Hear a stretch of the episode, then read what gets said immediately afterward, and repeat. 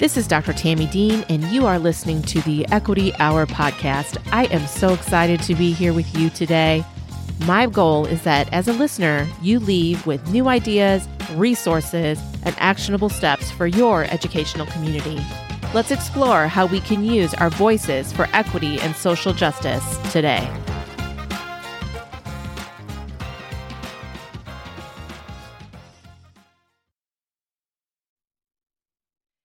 Hello, and welcome to another episode of the Dragonfly Rising podcast. Uh, I am your host, Dr. Tami Dean, and we'll be here today with with me. So, uh, today's episode uh, will just be me and you um, chatting a little bit more about thinking and engaging with and building community when it comes to equity work and engaging with that for ourselves uh, in our classrooms, uh, with our students, as leaders, um, and all the many hats that we might be wearing. And the reason I want to talk about this today, it builds a little bit on the conversation um, in our last episode with Kelly. Uh, if you haven't checked it out, go ahead and listen to that episode as well. Um, but really, there is such an importance of cultivating and building a community as you move through equity work in order to grow as an individual, to gather ideas, to share ideas. And really, for me, this stems from the fact that when we think about humans and humanity, we really are meant to do life together in a community. And you probably have a number of different communities in your world and in your life. Um, you probably have your family community. You probably have a work community. You might have a community around your favorite sport or something you like to do or read. Or so we're always finding ways to build an established community.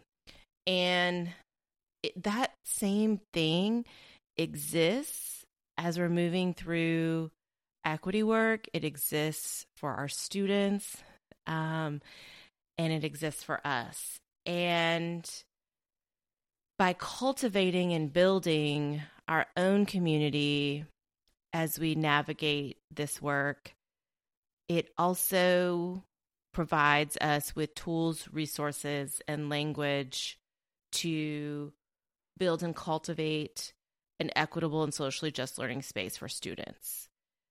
And whether that's from your perspective as a as a teacher and educator in front of students and it doesn't matter if they're K-12 students, if they're college students, um, but really building that space and that safe space for um, learning to happen. And one of the pieces of learning and education should be joy. Um, we should be bringing the joy. And part of bringing joy is not only having an understanding of ourselves, but also a deep understanding of the students and people that we engage with in our classroom. So, one of the things that I think is really important for you or me and someone engaging in this work to think about is how are those that you're teaching or leading in your educational space valued and respected? And I really want you to pause and kind of think about that um, and consider are they only valued and respected when they're meeting or performing to a certain set of social standards and norms? And what I mean by that is the dominant culture standards and norms. So, when someone is truly valued and respected, they can show up as their authentic self in that relationship and in that space. So I'm going to ask the question again, and I want you to think about this. How are the people in the spaces you're in valued and respected and able to show up in their true and authentic self? And if you come to the realization that maybe they're not, or only able to do that in some ways and at some times and in certain points, then that is a good place to start and begin to think about how can I move and or adjust to better value and respect the students and the educators around me. So, one of the key ways to do this is to take an asset based perspective. So, a lot of times, and I've seen this repeatedly in multiple educational spaces, is difference is seen as bad versus difference being just different. And what are the assets from those differences? Because diversity and those assets of difference bring a wealth of experience and knowledge and perspective and help us better understand each other as people and as humans. And I don't know how often this happens in classrooms, especially for K 12 students. I think there are so many educators doing amazing things and amazing work. And I think that I have seen people trying to do those things. And a lot of times when we think about difference um, and celebrating the difference, it ends up showing up as um, a very well intentioned surface level look at those differences or though it, it, comes out as like cultural or racial difference and looking at diversity from a mer- very one dimensional perspective. So that that diversity equals you know what is the racial makeup of the students in front of me or the educators in front of me? What is the you know cultural difference connect to that? What is the socioeconomics difference uh, you know associated with that? Um but really part of the way to shift to thinking about experience and diversity as asset and valuing and honoring those ways of knowing the world and being in the world um, and then therefore learning in the world is being able to see d- diversity as multidimensional there is not a one piece part of diversity because if you think about yourself they you are a multi-layered person you have a variety of components and experiences and connections that make you who you are. And so, as we're thinking about building and fostering an equitable and socially just learning space, or if you're a leader, a working space, for your educators who can therefore help build this for for students right? That means coming and building relationship and showing up as your true and authentic self and part of being able to show up as your true and authentic self is starting at the beginning with an awareness of you and yourself and who you are. So, just like if you are in a friendship or a romantic relationship, right? Those relationships are better and stronger when you have an awareness of yourself. And that means what you've experienced, what you haven't experienced, how you see yourself, how the world sees you. And, you know, a lot of times those two things don't match how you see yourself and how the world sees you, or what is true about you and who you are. Right. And, you know, I can pause and just give an example here is you know, I mentioned this in in a little bit in my you know meet Dr. Tami is you know I grew up in the '90s. I mean, well, I don't want to say grew up. I mean, I did '80s, '90s. You know, um, I'm a Gen Xer. I think I already said that. But what I'm going with this here is how to quote unquote categorize me has been a challenge for my whole life. Like I've heard a lot of I don't know what you are, I know you're something. Or assumptions were made about what that quote unquote something is or was at the time.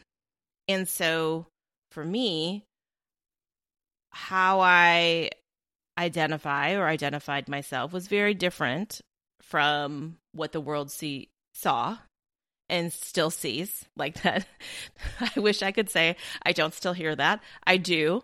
uh, I just I just heard it again the other week, right? And, and then there's surprise about it because you know, and to be fair, as humans, part of what we do is we try to categorize um and group people, things to make sense of our world. That's part of how we make sense of our world. So in some ways it makes sense that that happens but I am in a place where I am very strong and confident and aware of my own experiences, the intersectionality of those experiences, and how that leads to how I interact with others in this equity space or just in any relationship.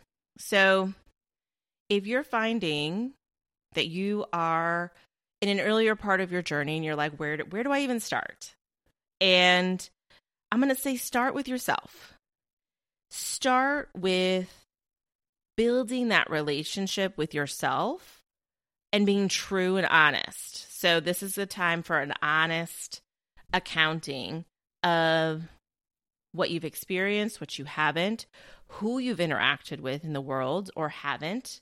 When you do interact with various cultural or racial groups or genders or people of uh, differing sexual orientation than you, whatever the group might be or the experience might be, what what happens? What is your experience? What are your thoughts? And part of this exercise is to build this awareness around yourself and what you know, what you've experienced, and what you haven't to identify where you have opportunities to grow. But it also builds opportunities for you to identify your triggers. So, one of the things that um, keeps coming up or will come up as we engage in this work is there's a lot of feeling and emotion associated with a lot of equity work.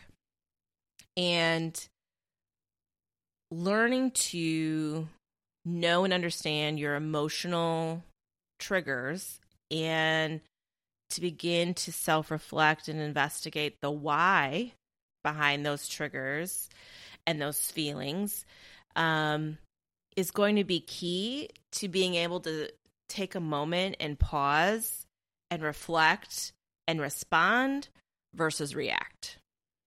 And so those things then allow you to be more comfortable engaging in the work because you have an awareness.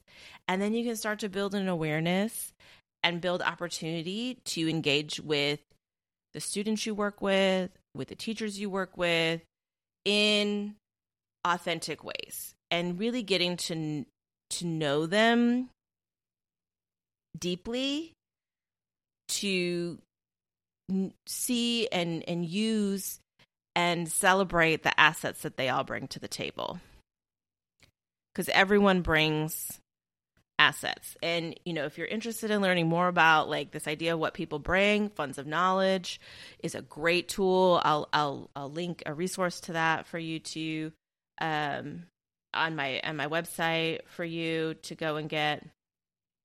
But i i want you to think about reflecting on yourself.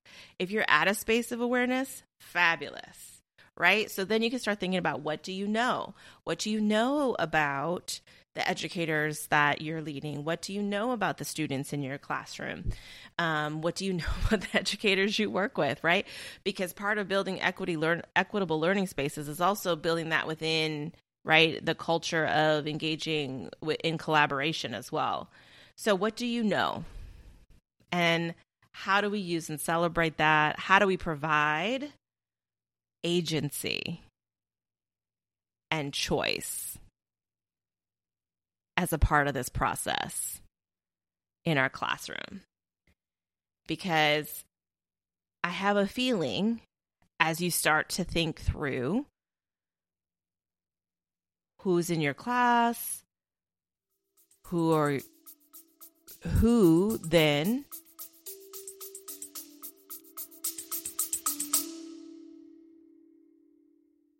Interested in learning more about equity coaching for you or your educators? Sign up for a free connection call with me, Dr. Tami, to discuss a personalized plan. The link is in the show notes.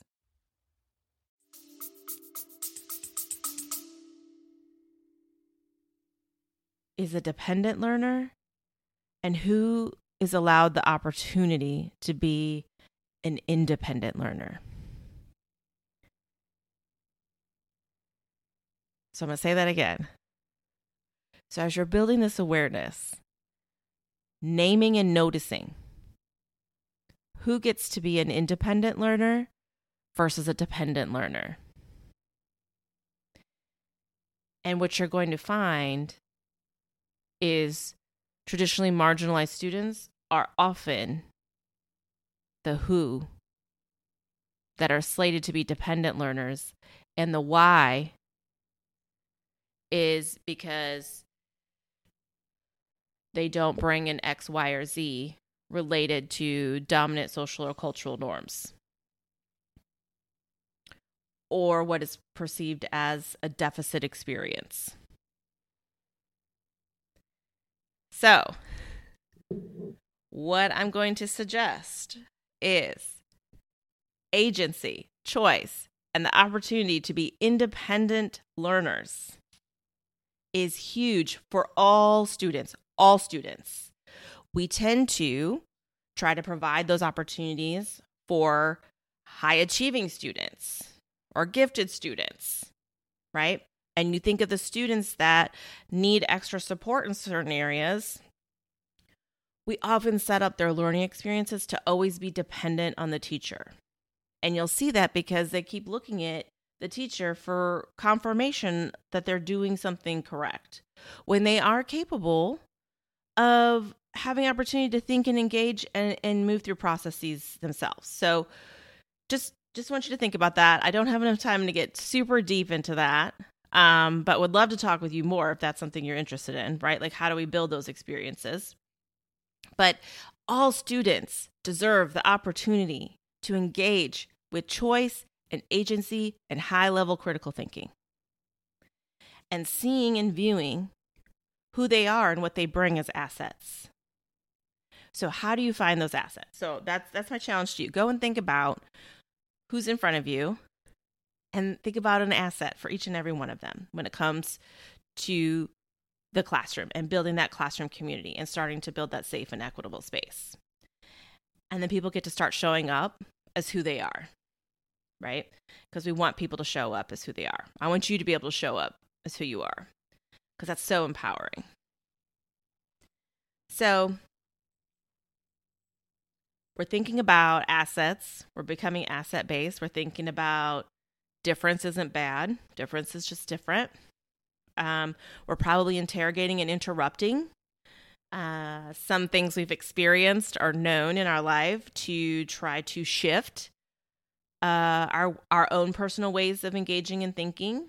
What are our next steps? Where do I need to go? What do I need to learn? Who can I connect with? Right? I'm building my own community. You're identifying what are your your like what are your triggers based on your own experience because you're building this awareness. And um, thinking about how to build that agency and choice for your students. Now, please don't mishear me.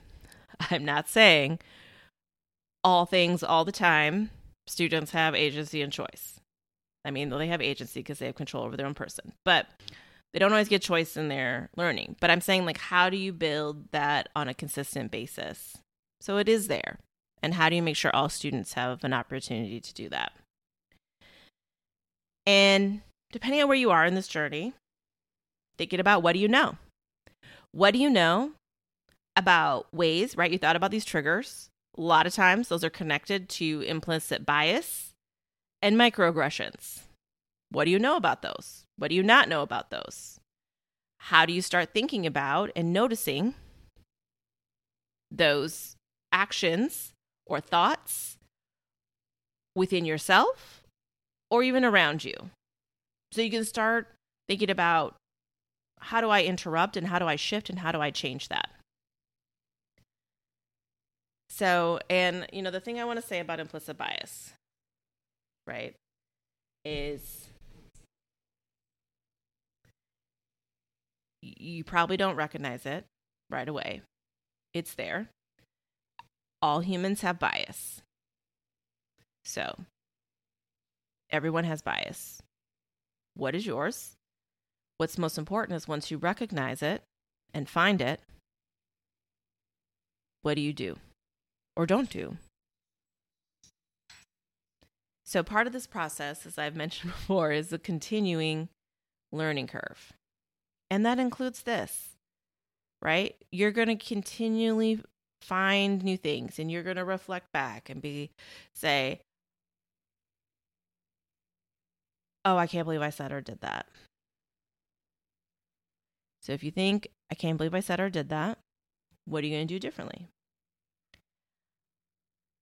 How are you going to rectify that if you can?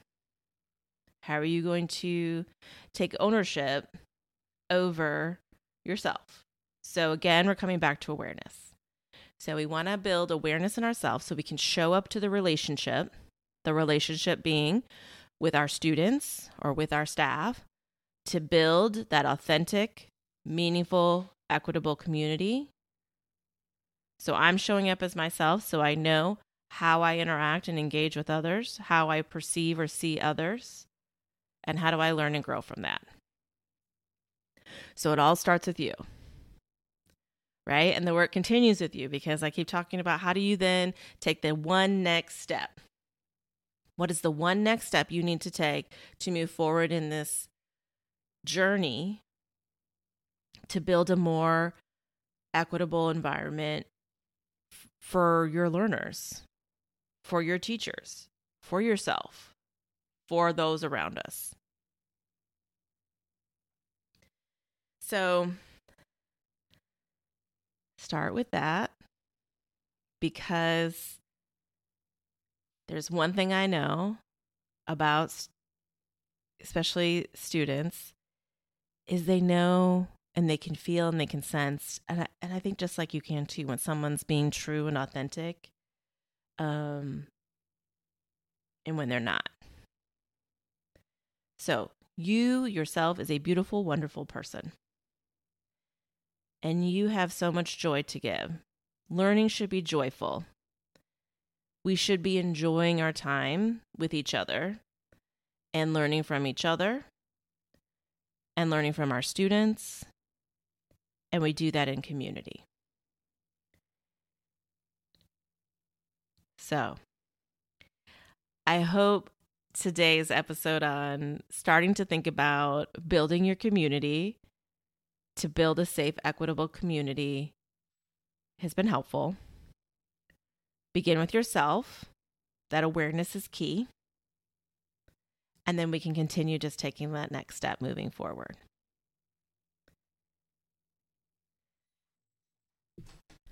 So I would love to hear more. If you have other questions about this work, please go to my website, fill out the form. I would love to hear about topics you're interested in hearing me talk about or or talk with other educators. If you know an educator that's doing some amazing things, share their info with me. Would love to have them on. Um, and if you're interested in like having some more one on one time, just really talking about what you are doing and where you are, uh, uh, drop and connect with me. You can find those links in my bio and on my website. Um, so find me at uh, Dragonfly Rising LLC on IG for all of those connections. And it has been great chatting with you all. I'm looking forward to hearing from you and talking to you next time. So remember, how are you going to use your voice today?